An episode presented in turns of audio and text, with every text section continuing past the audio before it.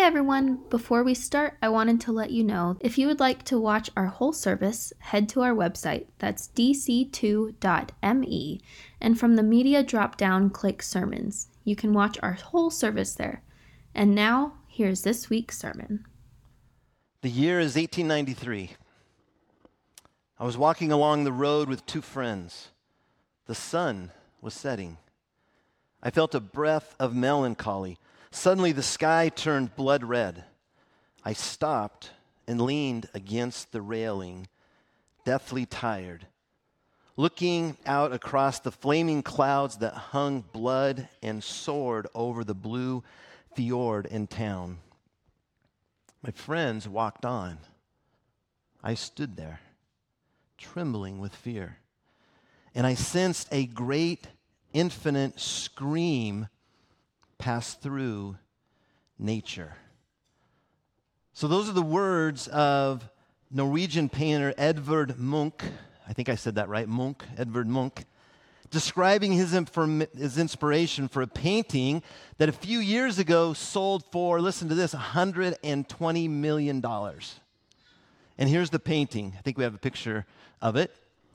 And it's called The Scream, right? And whether you're a art historian or not, you probably have encountered this or seen it at, at one time. And I found out it's interesting when you're studying for things, um, preaching and stuff, uh, the stuff you stumble upon, the rabbit holes you go down. And I remember seeing this sold for $120 million, and it made me want to scream, right? $120 million. Well, my name's Rob. I'm part of the community here at Discovery. It's always an honor and privilege to be able to um, share God's word a little bit. I love hanging out with the leaders here. Um, recently spent some time with Zach, and one of the things I there's so many things I love about Zach, but one of the things that I really love is just hearing him talk about you guys and his heart for you. And so I know that you know it, but this is from someone that, um, someone else. Um, man, that, that guy loves you guys. He cares for you very deeply, thinks about you often. I know he prays for you, uh, wants the best for you. And so it's an honor to be here and continue on in this series in, in Acts. But this painting, the Scream, was painted more than a hundred years ago. And people say, well, what was, what was the inspiration? What was really going on? And Munch kind of shared his story. And, and a lot of people say, well, he, I think he was having a panic attack that day. And coming out of the panic attack was this painting. But as I read different opinions about that, some say, well, maybe his angst and maybe the bewilderment that he was experiencing wasn't necessarily just a panic attack, but maybe it was rooted in the changing society that he was witnessing in a post Christian Europe. Where now there was this world that, that didn't seem to have any fixed spiritual position anymore, any fixed moral perspective. Truth didn't seem to be what it used to be. And there was this loss. And maybe it's in this loss where the angst came from. And, and I think we can identify with that to some degree, right? Because we're experiencing something similar in a prevailing way. And I think it's left many people, what I heard one pastor say, with a lot of moral and spiritual vertigo. I think that's a pretty accurate description of kind of what we're experiencing right now in life. And so I think literally or symbolically, maybe out of fear or anger or dismay, whatever, we place our hands on our face and scream. We say, Enough. I don't like this. I don't know what to do. What is going on?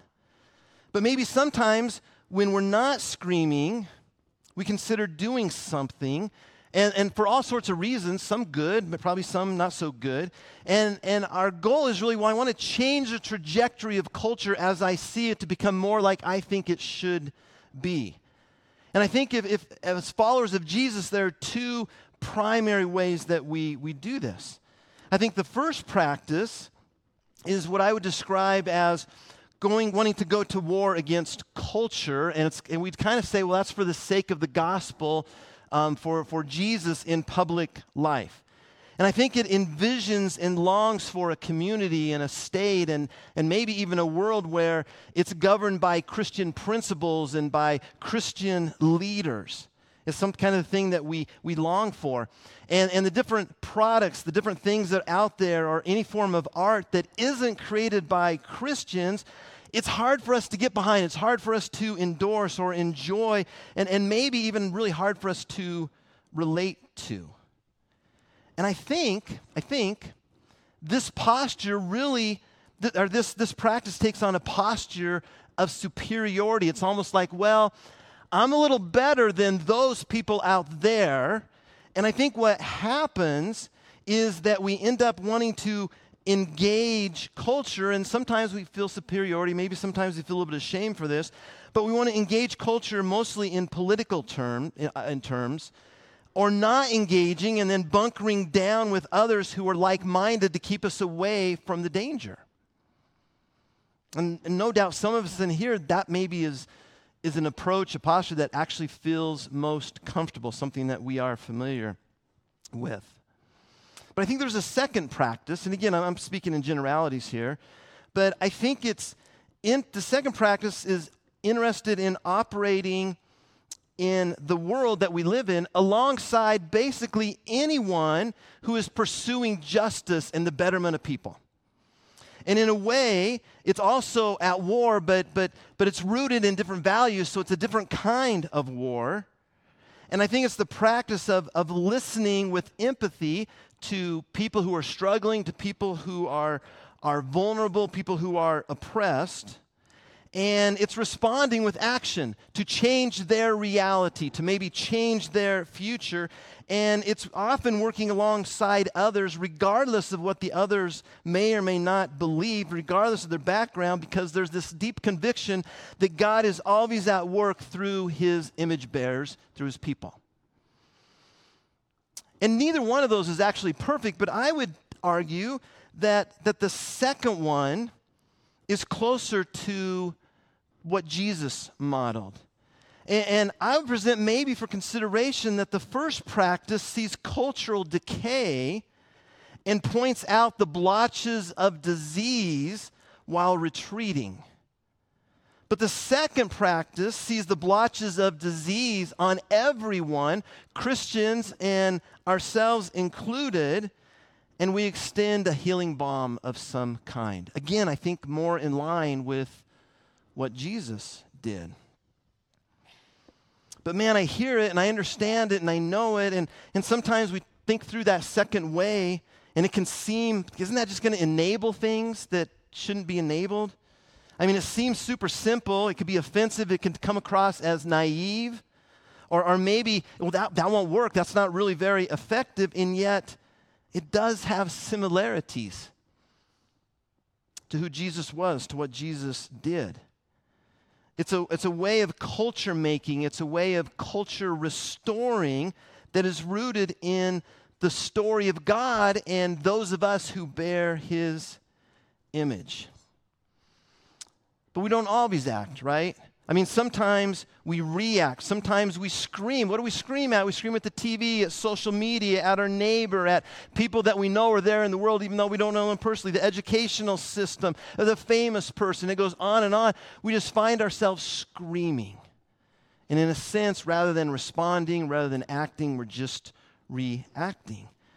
And I think, there's probably better words, but I was thinking, is that not out of dread? Don't we just dread the way things are? And, and don't we sometimes look to the future and there's just dread, like, oh man, this is not going to be any better? And, and we find ourselves longing for the good old days, which of course there never were the good old days except for like the first few days in the garden, right? Those were the good old days. And so here's the good news. Whether you consider yourself a follower of Jesus, or not. In fact, some of you that aren't followers of Jesus, maybe it's been followers of Jesus that have caused you to scream. And I'm so sorry for that, but I want you to know wherever you are that Jesus hears your scream. Whether it's out of fear or anger or frustration or uncertainty or whatever, he hears your stream. And, and from the first day of humanity, God set in motion a way to answer the scream, to redeem and restore his pe- people to redeem and restore all of us screamers and the way that we live. It's really his story. Man, many things, right? Think about it. Think of how many things compete for your allegiance, for your attention, compete to be the highest priority in your life, sometimes really good things. There's media and entertainment in it, and it seeks to captivate our attention, right? Political and social causes demand our full allegiance. Family, work, working out, um, community, different forms of community consume our activity, relationships, food, art, music, sports. Those, those are the things that stir our affections. And I think, I think as we go through life, there, there's pain, there's dissatisfaction, there's disorientation, and it makes us sometimes want to scream, and it can lead us to, man, I just want to escape. I just don't want to feel this way anymore. And so we'll do whatever we can to bring about comfort or numbness. And sometimes that leads to these all consuming addictions. And the lure, I think, at the end of the day is to practice isolation, maybe aggression, maybe indifference, maybe recklessness, to practice the pursuit of, of lust and, and greed and, and gluttony because it just makes us feel better, even if it's just for a moment and ultimately how we see, how we choose to interact with the world, it takes a hit and it clouds our vision. And we do become distracted and we do become disoriented to the very people that we were created and called to be. It gets lost somewhere in the shuffle. But here's the good news when we reorient or orient our lives around Jesus, his story becomes our practice. His story becomes our practice. So we're going to jump in the Wayback Machine and go back to Genesis chapter 1. And we'll go to verse 28. And here's what it says. We're just 28 verses in, right, to what God's sharing with all of us. And he says, And God blessed them, and God said to them, Be fruitful and multiply, and fill the earth and subdue it, and have dominion over the fish of the sea, and discover the birds of the heavens and over the birds of the heavens and over every living thing that moves to earth. And I always think of this verse because when we were church planting, Carol and I, we were we cranked out three kids pretty quick. We weren't very old, and there was an older lady in the church. I think she meant well, but she's like, "Boy, you sure know how to be fruitful."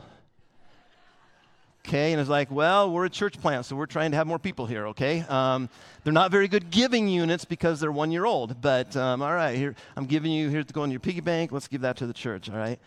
But here's the deal in, in ancient times, you know what kings would call themselves? Kings would call themselves the image of God, right? Say, I am the image of God. And it meant, why they said that is because if they're the image of God, then that means that they have all authority and they can discern what's good, what's evil. It gave them the right to tell people what to do or what not to do.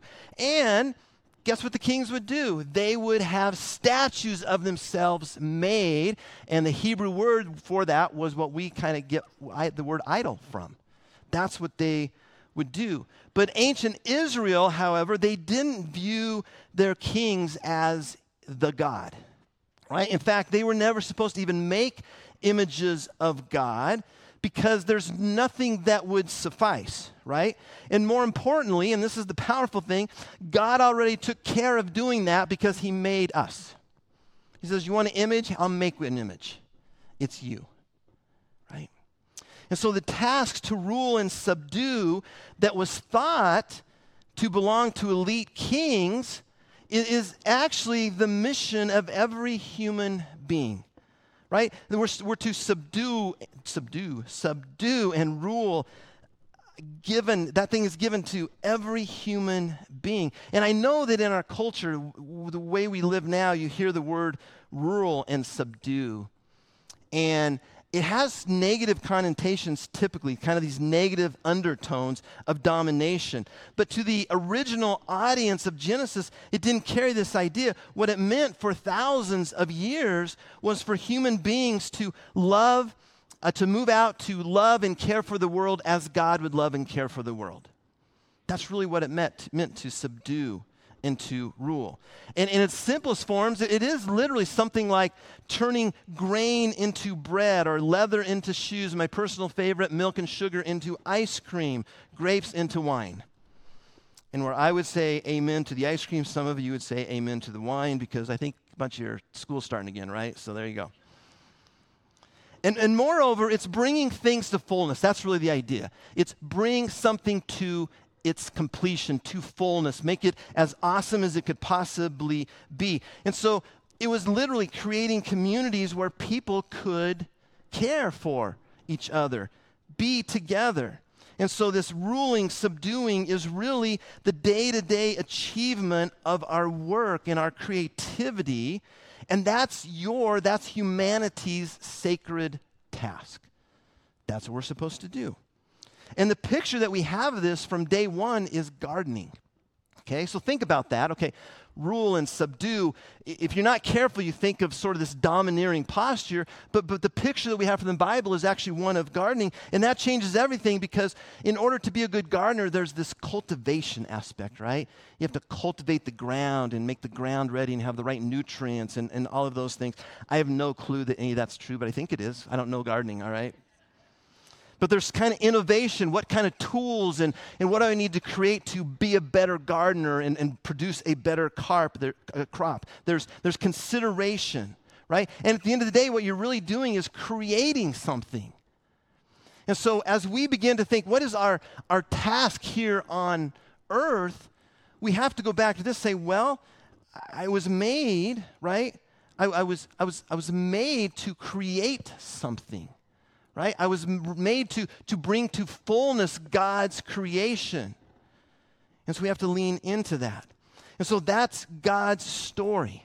And it was becoming our practice. And culture always begins as stories.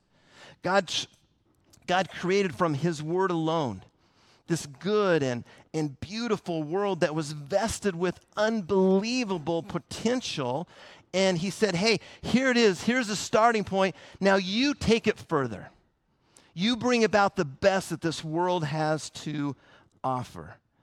And he really commissioned us just just make more of it, right? And I would argue, and it's, just to make more and more and more culture. And some beautiful things have been made. I mean, sitting around a fire pit with a beverage of your choice with the friends that you love, that's a beautiful thing right? Father daughter dances, golf, ballet, basketball, all these forms of communication, music. I mean, it goes on and on. So, all this culture has been made, and so much of it is amazing. But we all know, too, that there's another side. That much of the culture humans created has caused suffering.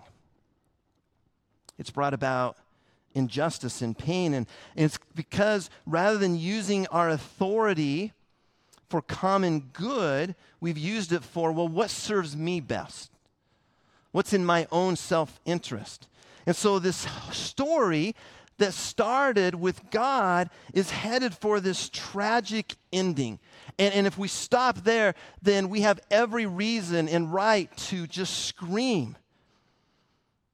But God comes and bounds himself to humanity through Jesus. This is the gospel. This is the good news. And, and, Jesus is the one who shows us what it looks like to rule, right? To truly rule as a human image bearer of God. And, and think about how he ruled, right? Let's lean into that. He ruled by suffering, he ruled by seeking the best for others and putting himself, putting himself beneath them.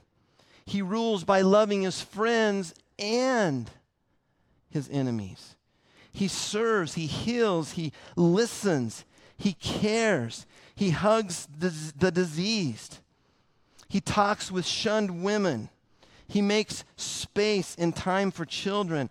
He forgives. He calms the sea. He makes sure a wedding has wine. He battles evil. He battles injustice. And he takes on and defeats the ultimate death, the ultimate enemy, death. That's Jesus' story. It's to be our practice as we are people after Jesus. And so the New Testament writers, they look back at Jesus' life, they look at his, his, his, his resurrection, and they see this whole new future for humanity by Jesus' story becoming the very thing that his followers do. And I think people of Jesus' day did not understand him. We don't understand him entirely today. And most religious leaders of the day, they were always trying to trap Jesus, like, okay, we're going to trap you in some way.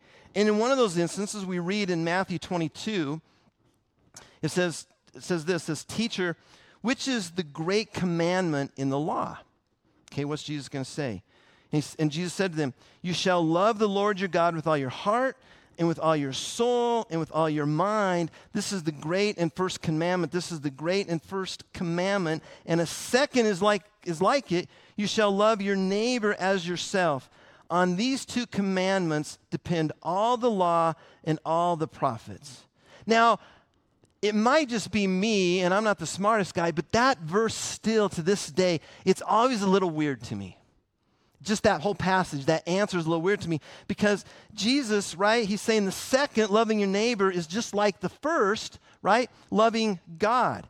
And a very poor rendering might be something like the greatest commandment is that you would love the infinite, almighty, powerful God with all your heart and your mind and all your soul, and in the same way, love your neighbor Earl. It's like, huh? I mean, the guy who shoots off fireworks all year long and his dog thinks my front yard's his personal spa and bathroom, that guy I'm supposed to love as myself? And it's kind of odd, but we have more detail in Luke 11. It's sort of the other side of this story. It's the same story, but the other side. And, and the lawyer is looking kind of bad, but he asks a great question, a super legitimate question. He says, Okay, then, who's my neighbor? Fine, if I'm supposed to love my neighbor, well, who is my neighbor? Surely it can't be everyone. Surely I'm not just supposed to love everyone. that I can think of people I, that don't deserve my love. And so Jesus then, this is where he tells that story that many of us are familiar to of the Good Samaritan. And he says, Do you know who your neighbor is? Your neighbor is the Samaritan, which would have been shocking to that person because many of you know this, but, but there's incredible significance because in that day, Jewish people loathed Samaritans.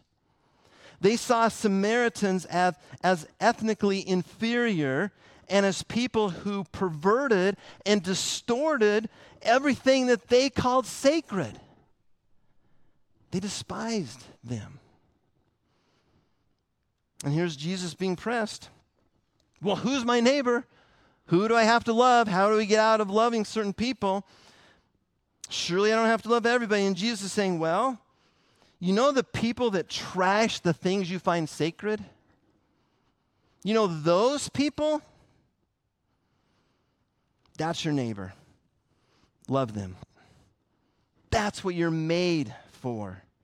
Now think about I think if we really think about that, it's going to be jarring and maybe a little unsettling. Because we know people in this world, either that we're close to or, or distant from, but we know that they want to trash everything that we find sacred. And the thought, the idea that we would truly love them is just really hard. And if we really think about the implications of that, I think it's unsettling and jarring because somewhere deep inside it's like, I don't know if I can or if I really want to do that. And so we have this kind of mandate from creation that we're sub- to subdue and rule the earth.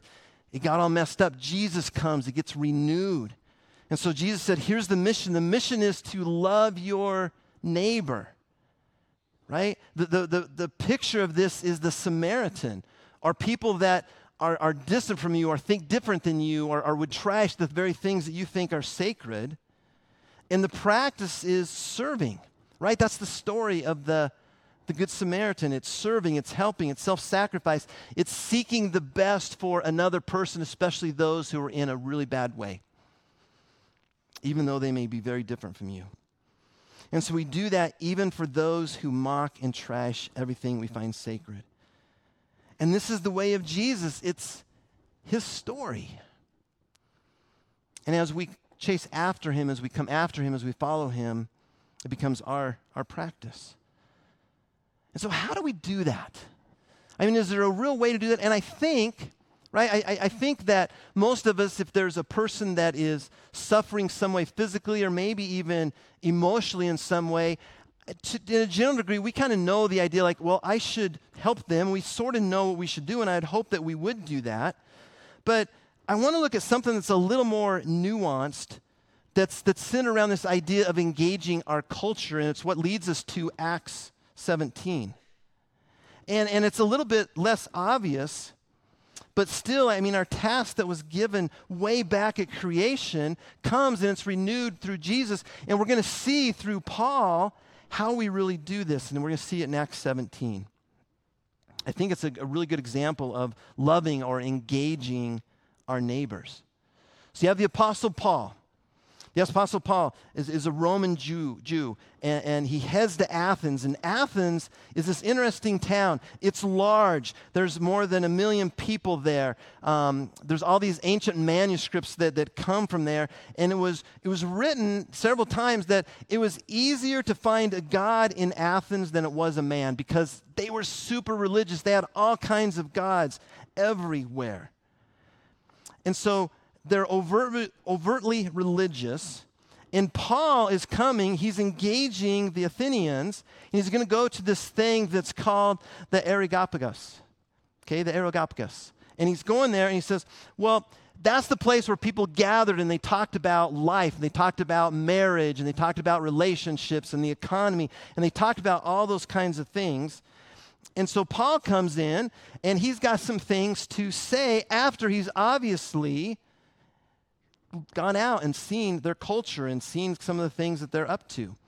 And so it says this in verse 22 So Paul, standing in the midst of the Areopagus, said, Men of Athens, I perceive that in every way you are very religious.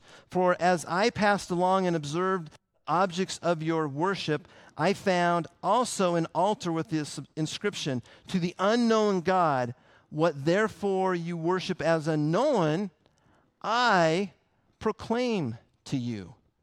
And so Paul obviously had examined their objects of worship, and there's a statue that is made to the unknown God, and he goes, Hey, I know that guy. I know that God. He doesn't come in and say, Hey, you bunch of sinners, repent, you bunch of idol worshippers. Instead, he's like, Hey, you know what? You worship. Worship is a thing God created, it's, it's wired in you. I know the God that you would refer to as the unknown God. It continues on in verse 24. The God, he goes on, he says, who made the world and everything in it, being Lord of heaven and earth, does not live in temples made by man, nor is he served by human hands as though he needed anything, since he himself gives to all mankind life and breath and everything. So think about it. Paul walks around, he takes a look, and he says, Listen, there's this God that you are paying homage to that you don't know. Let me tell you about him. And, and here's the thing about this God He doesn't dwell in temples. Stone and metal, silver, gold, none of that can represent him. And he doesn't need attendance because God is so mighty that, that he takes care of himself and that he's God over all. And then he continues. And he made from one man every nation of mankind to live in to live on all the face of the earth, having determined allotted periods and boundaries of their dwelling place, that they should seek God in the hope that they might feel their way toward him and find him. Yet he is actually not far from each one of us. For in him we live and move and have our being, as even some of your own poets have said. Again, he's, he's, he's in their own culture, their own things, and referring to it. Some have said, For we are indeed his offspring. Being then God's offspring, we ought to not think that the divine being is like gold or silver or stone, an image formed by the art and imagination of man. The times of ignorance God overlooked, but now the command all people everywhere to repent because he has fixed a day on which he will judge the world in righteousness by a man whom he has appointed. And of this he has given assurance to all by raising him from the dead. And so here's Paul. He says, Man, God is everywhere, right? He can't be represented the way that you are representing him. It, you can't kneel before a stone and think that you're somehow engaging with, with God. And, and it began apparently to make sense to the Athenians who are completely religious and I wonder if about sometime in this conversation, when there's no way we have all the conversation, that they began to get a little terrified like, wow, if there is this God, and if this God really is everything that, that Paul says he is, then what we've been doing is probably hacking him off. He's probably going to smoke us. And that's when Paul enters the gospel and the resurrection. And if you get to the end of chapter 17, you see that many that were there became followers, became believers in Jesus. And so, what does it look like to engage culture? So, so again, I want to see we have that initial task, that initial mandate, right? That we're going to bring out the best that, that this world has to offer. We're going to, going to help move it toward fullness. Everything got messed up. Jesus comes, He renews us. He says, okay, here's what you need to do. You need to love your neighbor. He shows us the way to do that. And so, how then do we engage and be, part of the practice of restoring culture. I think maybe these are some things these are some things I just toss out your way to consider. It starts with hu- humility, not antagonism. I mean, you think about the difference between demolition, demolition bring, tearing something down, right? What, what comes to mind? I always think of just like a sledgehammer, right? You're just going to go around and break everything down. I think sometimes that's more the approach we want to take when we see things in this world that we don't like. But then you think of a restoration project. My dad used to restore old cars all the time, and the tools he used would help get rid of the rust and refine things and shape things and restore them to the way that they were supposed to look originally. And I really believe that's the call on our life as followers of Jesus, and it's only going to happen through humility. And that humility comes from knowing that God truly loves us. It's faith, not schemes. It's obediently living out your call as image bearers of God. Faith in not what you can do, but what in God can do, what God wants to do. It's not politics. It's not winsomeness. It's not a church program. It's not counseling or boycotting or warring. It's none of those things. One of my favorite stories of faith when um, church I, I, pastored for a long time, we used to be, when we were starting out, we used to be between a hardware store and a liquor store. We were like a man's church, man. It was like perfect. And one day, our, our front office worker, this dear lady, um, there is a guy who comes into our church during the week because he thought he was coming into the liquor store. And he was inebriated and he's looking all over for the liquor. And this sweet lady says, Hey, there's no liquor here. I mean, there's, there's the fruit of the Spirit here, maybe, you know, but that's all we got. And so she, being very serving, being very loving, engaged him, she actually takes him over to the liquor store where he was looking to buy his next drink. And she helps reach up on the counter and get the very liquor that he needed, goes to the counter, buys liquor for him, sends him on his way. And some of you are like, that was wrong. And maybe, I don't know. But she had faith in a God who could do something in that man's life. He shows up at church the next Sunday. It's one of those amazing circum- things that happen that don't happen all the time. He ends up giving his life over to Jesus, and from that point forward, never took another drink. That's the God we serve. He wants to restore people, and sometimes in very simple ways, sometimes in miraculous ways, but that's what he wants to do. And so we need to not have not, not put all our energy and effort into schemes. We put our energy and effort into growing and developing our faith because we believe that there's a God who can restore people because we know he's restored us. It's discernment, not recklessness, right? I'm, I'm, probably don't need to say this, but wanting to engage with your, your fellow buddies by going to a strip club, that's not, the great, that's not a great move. Okay? Um, you know, sharing the latest intel about your friend Francine with all of your girlfriends, that's not great. That's not engaging. That's actually being reckless. That's being dishonest. And I think in this area, there's probably more gray than black and white. But I think your involvement, what you choose to do, how you choose to engage, it needs to be rooted, it needs to be anchored in your love for God and following the example of Jesus.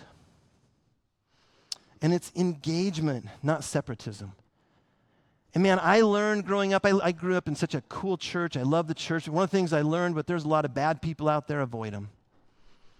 Because they're going to mess you up, right? It's the whole apple, you know, one bad apple is going to ruin everything. And, and I think I've come to believe that through Jesus Christ, one good apple can change a whole bunch of bad ones.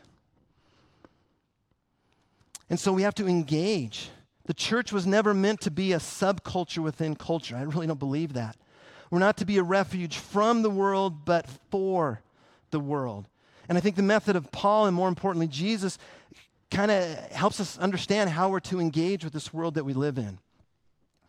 And then it's got to be love, not obligation. Otherwise, it won't be, if it's just obligation, just something, oh, I guess I got to do that, it won't last. But the deeper you know and love God, your love for others will increase. And then it's stories, not speeches. Man, if you're a follower of Jesus, right, you got a story. Man, we're moved by story. Paul shared his story, his encounter with the unknowable God, and declared that this God is very knowable. I know firsthand. If you're a follower of Jesus, your story matters. If you're not a follower of Jesus, your story matters. And if you have this story of encountering Jesus, man, share that, know that, share that, describe that. And of course, you can't prove it. You can't say, well, this is absolutely true. I encountered Jesus. Here's what happened. But it also can't be disproved. You know what you can do, though? You can share your story and then let others decide if your story is legit based on how you live your life. Say, man, they love people. They're generous. They're full of hope. They're this, they're that. There's got to be something to that story that they share. And I'd end with proclaiming this. And I'm going to ask the band to come out and just um, shortly lead us into a time of worship through song. But I'd borrow heavily from the Apostle Paul, and I'd just proclaim this that being filled with Jesus' own presence, with his spirit, filled with joy, love, peace, patience, kindness, goodness, integrity, gentleness, self control, that, that his story as a husband, as a wife, as a worker, as an athlete, as, as all these things, his story can be your practice. Because we're people in whom God's image is being restored, and people who he wants to use to be part of his restoration plan. See, our screams, our screams, whatever they may be, they can be restored. And all of a sudden, those screams become proclamations of love. Our screams, our screams, the, the, our, as, as screamers, we become conduits to love, to kindness, to compassion. And we move from screamers to just whispers of, of assurance and peace and joy. And when we do that, when we live that way, when, when Jesus' story becomes our practice, you know what passes through all of nature and the culture we live in? The very thing that this world most needs hope hope. God, I thank you for your word. Help us to be extenders of your goodness, your grace, and your hope.